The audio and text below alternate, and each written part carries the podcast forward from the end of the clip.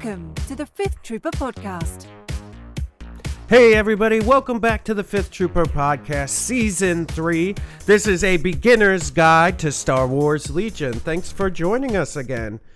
Uh, real quick, before we move into the episode, I'd like to remind you that if you want to hear more about Star Wars Legion and kind of get some of our unfiltered thoughts, you can join us on patreon.com slash the fifth trooper. For any Patreon subscriber level, you'll be able to listen to the Fifth Trooper After Dark podcast. Plus, we give away quarterly rewards and yearly rewards for all of our members. So check it out, patreon.com slash Fifth Trooper. Now, let's get into what we're going to talk about on this episode. Uh, I'm really excited. This is an episode about uh, terrain and setting up your table. And, you know, there's so many ways you can approach this whether you're a hobby enthusiast or even if you don't have any experience or want to do hobby, there's plenty of 3D printable files that you can buy and and and you know fully built terrain that you can buy from companies or you can scratch build. You know, that's that's the fun thing about uh, tabletop wargaming is that a lot of it allows for each individual to to be individual really. And so if you want to build your own from scratch like I do sometimes you could do that. If you want to buy pre-built kit, kits you can do that as well. The other thing is uh, if you didn't know little shameless plug here for the fifth trooper uh, we sell gaming mats. So we have six by four mats for for a table. And then we also sell uh, sidebars for legion which is where you hold your cards and stuff. Because when you set up a table uh, in Star Wars Legion, the battlefield is six foot by three foot, and most people uh, and most other war games are six foot by four foot games, and so you're going to have a foot, you know, on the on the long side that you need to cut off there. And so what we did was we put together these six inch sidebars, red and blue, so you can choose your sides and kind of use them to keep your cards organized and and show uh, the true battlefield. The other thing uh, that's neat about Star Wars Legion is Star Wars. There's so many planets, both discovered and undiscovered in the canon, that we could use that really you can't go wrong. So you could potentially use some old fantasy stuff that maybe you're an old wargamer from the the Warhammer fantasy days. You could use some of that stuff in Star Wars and just, you know, it's a planet that hasn't made it to the technology age yet maybe. Um, you know, you can use just plain forests, right? That's all Endor is, is it's just a forest. Deserts, we we have multiple desert planets and with the advent of Mandalorian, um you know, going to all these other newer planets as well as revisiting some of the old planets. It gives us a lot of opportunity for artistic expression in our in our tables. I'm going to write a companion piece to this that talks about setting up your table, and a lot of that comes from the community over at Legion Tournament Circuit. Uh, they are kind of the de facto tournament let's call them organizers and information hub and you can check them out at legiontournamentcircuit.com and uh, see some of that. But i'm gonna i'm gonna kind of talk about that on the blog how to set up the table what you should be mindful of and what kind of terrain you should use. In the meantime we're about to have uh, jason and rob on from legionterrain.com these guys are awesome they do a ton of terrain and it's all very Star Wars themed. So again, if you're one of those people uh, who just wants a table and doesn't want to do the hobby aspect, you could go check them out. And before we get to their interview, they're actually going to be doing a 10% off for our listeners. If you use the code OLD Forearms, that's O L D, the number four, A R M S, that's 10% off. That's Old Forearms. And this is on individual items. So later in the episode, you're going to hear us talk about downed X-wings or downed Tie fighters. You, this this code would work for those. Now, this doesn't stack if you end up buying a full table, but you can buy individual items with this code for 10% off, and it's going to be good till March 31st. So go to legionterrain.com, put in the code Old Forearms. That's OLD, the number four ARMS, and you'll get 10% off on an individual item. So, uh, the other neat thing about Legion Terrain guys is we built a a table together. We designed the mat over here at the Fifth Trooper, and they designed all the terrain, the Dark Temple. Uh, we'll play off of Exegol or like a Sith Temple. And so you can also check that out on both of our websites. Okay, and without further ado, let's go to the conversation I had with Jason Rob over at legionterrain.com about terrain and tables. All right, and I am joined here with Rob and Jason from legionterrain.com. How are you guys? Fantastic. Great. And uh, so we, you know, I kind of led into this podcast talking about terrain and how people should set up tables and, you know, how much terrain they need, like 25% to 35% of the table should be terrain. And I thought it would be really nice to have you guys on and kind of, since you're building terrain on the regular for, for tables. And, you know, we've teamed up on a table recently, the Dark Temple table, and I did the mat and you guys did the terrain. I thought it'd be good to have you guys on and kind of walk through the process of, how you design the terrain and design the board when you're building it. Okay. So I'll, I'll let you guys, yeah, go ahead. Uh, well, I think, you know, to start out with, um, one thing that we try to do is design at least a half table as, as we're building out terrain. So we want to we want to kind of encapsulate a little world, whether just in case somebody's out there playing the uh, skirmish rules, um, and then if we, if you know, as we as we go through our process of designing uh, the 3D printed terrain, you know, we would um, we would then expand that to a second half and maybe build out the whole board like we did, you know, with the Dark Temple board that you mentioned. Um, and so that process really goes back to because we're we're very focused in the Legion space. We know our stuff kind of can can port to some other games as well, but our our our world is focused in legions, so we we try to stay on top of the rules. Jason and I spend most of our time painting terrain for people and getting it out the door for people and designing it. So we don't get to play as often as we want, but we do play.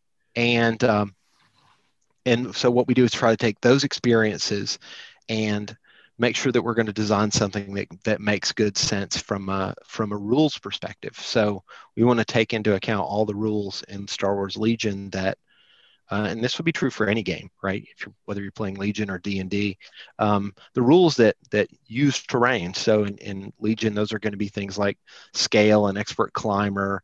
Uh, you know, if you're using uh, Wookiees or um, old forearms. Um, but uh, but you I'm know, just like gonna let leave that there. Just old forearms.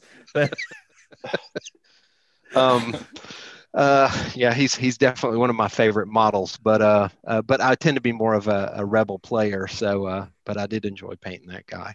Um, uh, but so you know, we want to take into account things that will let you lo- use stuff like jump. You know, whether it's Luke or, or Boba Fett and Sabine, and and um, th- because of that, we like to have a mixed layer of terrain so that all gameplay doesn't necessarily happen on the surface of the uh, of the mat or the mm-hmm. table. Um, we we'd love to have in each of our boards that we build a, at least a second level, possibly you know a height one, maybe even a height two scenario.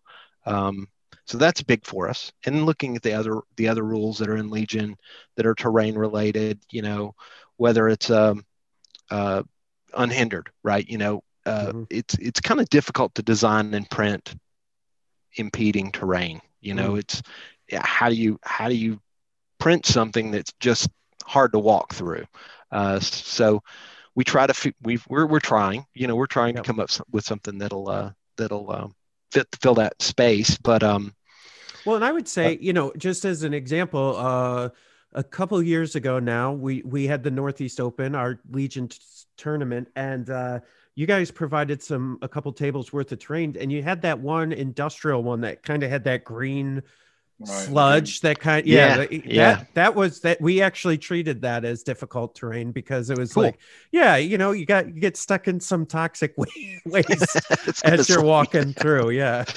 Unless you're a Wookie right yeah right? right and that's that's one of the big things that you know that Rob's saying is we're trying to we love playing it when we play it and we just know what we want to have and we want to test the rules and you know make it not just kind of a um, you know the empire with this one setup always wins right yeah so we're trying to look for ways to kind of you know make it challenging for certain pieces to go so that when you go to a tournament or something there'll be five or six different types of boards. You know, we've been to some tournaments to where, you know, we walked in and we were listening to people and they would see a board and they'd be like, oh no, I'm going to die. You know, this is, this is the worst possible terrain.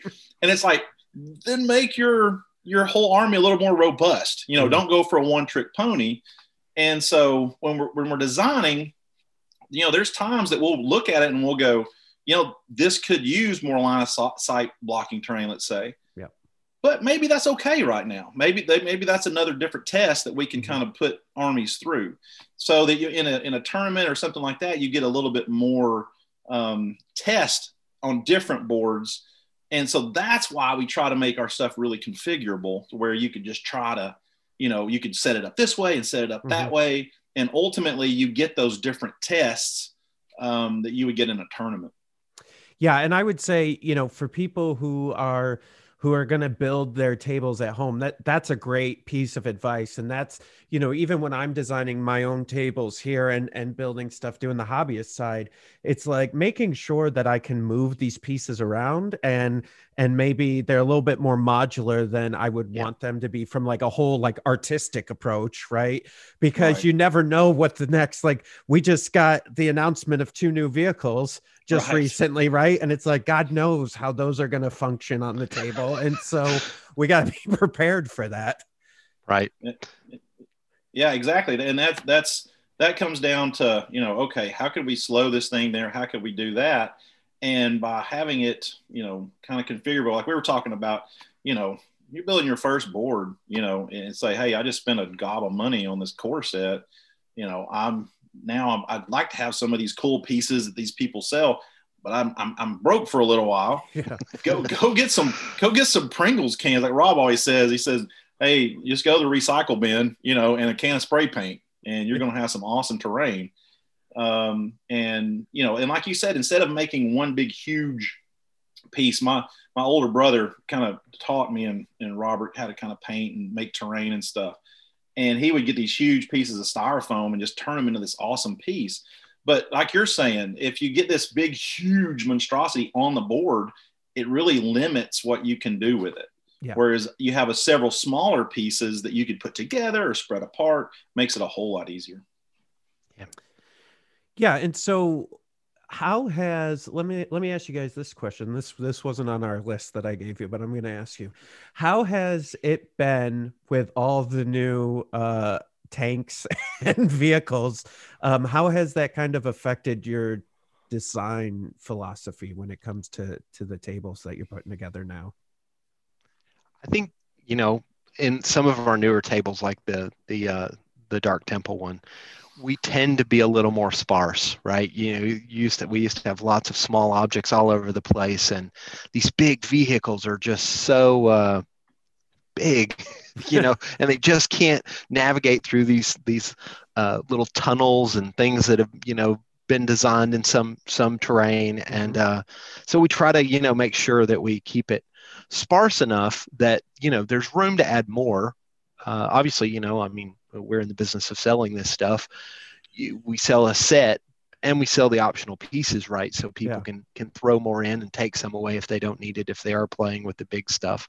Uh, but yeah, I really wonder with this new flying vehicle, right? Um, yeah. What that's going to do to uh, uh, some of our boards, like our tower board, that has walkways that connect in between things, and you know how's that going to impact play with uh, with those uh, with those pieces. So yeah, we're just a little more sparse, but you know we have the the expansions available and stuff. Yeah. So you know, go ahead, Jason. Uh, well, I was going to follow up with as far as the way that we actually, I mean, we first start designing a new board. It is okay. What would be cool? Mm. What yeah. what would look awesome? And so we go in and we say, hey, we want this type of board. And we like when we were talking about the uh, the temple board, you know, the dark temple board we're like, oh, it needs to look like this and this, and we put all kinds of things in and way overdo it. I mean, it's like this, this is no way this would ever work for a board. But then we take the pieces off until it looks balanced. And that's where there's there's lots of like you said about the 25% of your board should be terrain. And then there's, you know, well, do you want a a lot of line of sight blocking, you know, maybe, you know, people said like to, from a third up to two thirds of it could be that that Yeah. sort of thing. And so, you know, it's kind of start a- with a lot and then pull off. And that's a quick way to get to a, a piece of, of a, a big board that you like looking at, I guess. Yeah, I, Yeah, I no- that's great. That's a great philosophy. Is kind of over, like, because you can always just put the terrain to the side, right, on your shelf while Right, you're right. Playing, and so always over design terrain because there's nothing worse than have not having enough. Right, right. so, And that's when you pull out the stapler and put it out, you know. yeah, that's so, right. yeah. Um, you know, I think I think one other one other guide that I would give to someone who's getting started, besides you know raid your recycling, is invest in a little bit of thematic scatter. You know, the stuff that's honestly, it's a, whether it's a chemical barrel or a, a little evaporator tank or whatever. You know, something that looks like it belongs in the universe, and that can turn. It, it, it sort of makes the world look lived in, right? So as you Yeah. build it out, you know, you're not just looking at large chunky objects there, but those smaller little things that usually are a lot less expensive to build, create, or buy. Uh, those can be a uh, um, those can be a big a flavor adder to your uh, to your board. Yeah, it adds, adds a spice to it. I'll plug this for you guys. Is one of the great things that you guys have are those like downed X-wing, down Tie Fighter, down uh, AT-AT. And early on, when we first got into Legion and we first started the podcast, you know, I I I have that hobby side, so I'm always building tables and doing different, uh, you know, uh, terrain work. But one of the first things I bought was from you guys. I, I bought the down Tie Fighter, X-wing, and the AT-AT because you're you're absolutely right. I had all this old like Warhammer fantasy terrain, which was okay. Yeah, you're on like a weird grass planet, but then you're like, oh, there's an X-wing and Tie Fighter. Well, now it's Star Wars. It's a Star Wars grass Yeah, planet. that's right.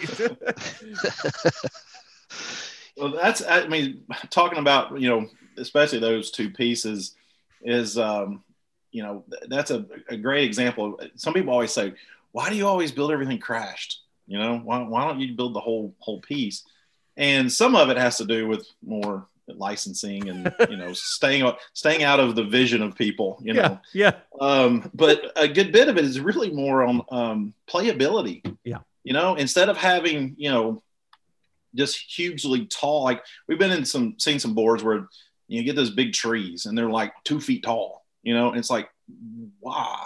I mean, it looks cool from afar, but playing it, trying to dodge these two foot trees yeah. is kind of a nightmare. And so with these crash things, it's just the right amount of cover for, you know, for guys to hide behind and shoot, you know, and it, it, su- supplies cover, not a lot of line of sight blocking, but it, and, and that's where finding things that are not just big chunks, like Robert said, you know, the, the, um, the rebel fighter uh, and the imperial fighter are great because they can, they play as a good thematic piece, but they also provide good cover Yep. without taking up the whole freaking board.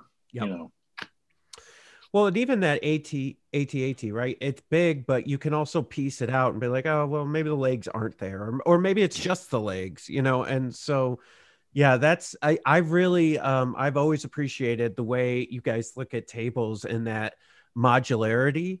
And there's just so many options. Like those two tables we had Northeast Open were just really nice because I think we even changed them from day one to day two, just because they were so modular that we could we can make a different decision for the second day of the tournament. Um, and I, I think that's something to remember at home too. It, that kind of translates for home play. So if you're if you're not really going to tournaments, but you just want to play at home, being able to swap out your board every time you play will kind of add a lot of freshness to the games, and you won't. Um, there's nothing worse than playing on the same board like five times in a row, and you're like, all right, I've had enough. right? Yeah. Right. Um, but okay, so so let me ask you guys this. Uh, Rob, I'm gonna have you go first. For you, what makes a really great piece of terrain? Oh man, uh, for me, you know, in my heart, it's theme. Um, theme and greebles. That's what I'm going to say. Uh, uh, you and Greebles, man, he loves those things. being, So- being the you know explain our- our- our- explain Greebles. Greebles, to our. Greebles are essentially the small little things that you add. So we go back to our Pringles can, right? If you paint spray paint your Pringles can, everybody's going to know it's a Pringles can. But if you actually attach a small straw to the outside and spray paint that too, that's a greeble. Just a small item that's been attached to the outside of something that makes it look like more than it is. Um, you know, you can design a crate really easy in any child's 3D design software online. Um, but if it's just a cube, you know, you could have just, you know, it's just a cube. So you Yeah. got to put stuff on it, right, to make Yeah. it look uh, to make it look real. Um, I think that's that's those are my big two. You know, I love the thematic nature. Well, you know, I saw Star Wars in the theater, the first movie. It was just called Star Wars: A New Hope um, when I was like seven or eight. So, you know, like for me, this is like part of my life. So I love this universe. I love this world. And Jason's the same way. And, um, uh, you know, just being able to, to see it there, you know, that's, those are probably my, in my heart. Now, in my mind, if I'm playing the game, it's going to be more like, is it configurable? And is there a place my troops can stand on it? Because I really like putting my troops on top of stuff. Uh, those are, those are, I really do. I couldn't tell by all your design choices. so, all right, Jason, uh, what about you? What makes a really great piece of terrain?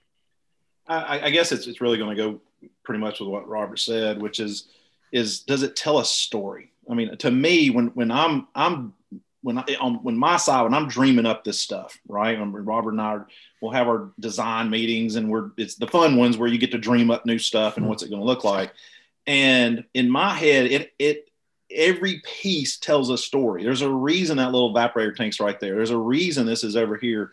And if I can tell a story with the terrain, it it changes everything to me because yes, you've got to you know I'll, I'll, I'll, lay it lay it out with with you know making the the story make sense, and then you've got to take some off and make it a little bit more playable. Mm.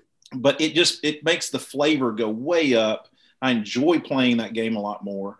Um, when I'm taking, you know, I do the photography um, for us, and you know, I love setting those boards up just to get some some action shots because I get to tell a story. What happened? Did somebody storm in and take took over this building and whatever?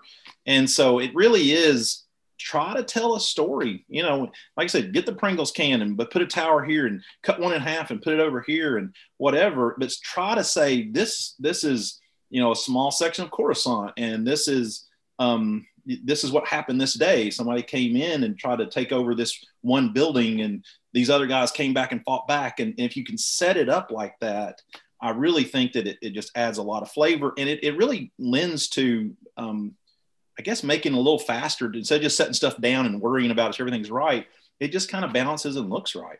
So Yeah. my my big thing is I love the terrain pieces that tell a story. That's what that's what I like doing. So you guys have thrown out a few tips here for some hobbyists at home. Uh, Jason, I'll start with you. Do you have any other tips? Something that people could do at home tonight, maybe. You know, if they're listening to this podcast, they get home and they could they could do something at home. What do, what do you got? Ah, yeah. I mean, that's. I will say, I will leave this a, a good bit of this to Robert because he is a wizard when it comes to this. But I, I used to when I was in college. I actually made 40k terrain out of foam core board, right? Okay. Yeah. And if if you're looking just to make some quick stuff, find these old styrofoam pieces that, that your printer just came in and use them, and you can you know cut them up and, and paint them and make them look good. Um, you can you know go and get this foam core and you can get a little exacto knife and cut up buildings and make little buildings like you know nobody's business really fast. Yep. And you know that I guess that's my thing is really the recycle bin um, is fantastic place that um, foam core board and then that blue uh, foam at um, and I guess pink foam too at uh, Home Depot and Lowe's. Yep. I mean that Yeah. stuff just just is I mean that's that's God's gift to you know craft you know terrain makers because you I can just know. make anything. Yeah, and they and they're all like I don't know about down there, but up here they've been just selling the like two foot by two foot hobby Yep. boards now. Right. So you Yep. could just go like four bucks, I think, and you can buy a bunch of them and bring them, and you don't have to have like a special garage to store Right. them in. You can just put them on your table. Right. Yeah. And, and, and I guess my the, the, the last thing I would say, and then let, let Robert take this one. He's got so many, you know, expert things. It's not even funny, but is is make it storable. Yeah. you know, if you can kind of get some things that stack inside of each other, um, and that's, I mean, Robert's he when he, you know, we'll discuss a piece, we'll finally come up with it, and then it's, it's kind of to Robert how's it going to fit together. And his big thing is will it stack? hmm. right? And if you look at that temple that we just count, Dark Temple, all of it will stack inside of each other and take up a very small footprint on your shelf, right? Yep. And so that's another thing to think about is, man, if I keep making this stuff, my goodness, I can't make it, you know, I can't store it everywhere. And so if you can make it where it fits inside each other's kind of neat. Other than that, I will turn it to Rob because he's the master at this stuff. All right. So Jason covered a whole lot of ground there.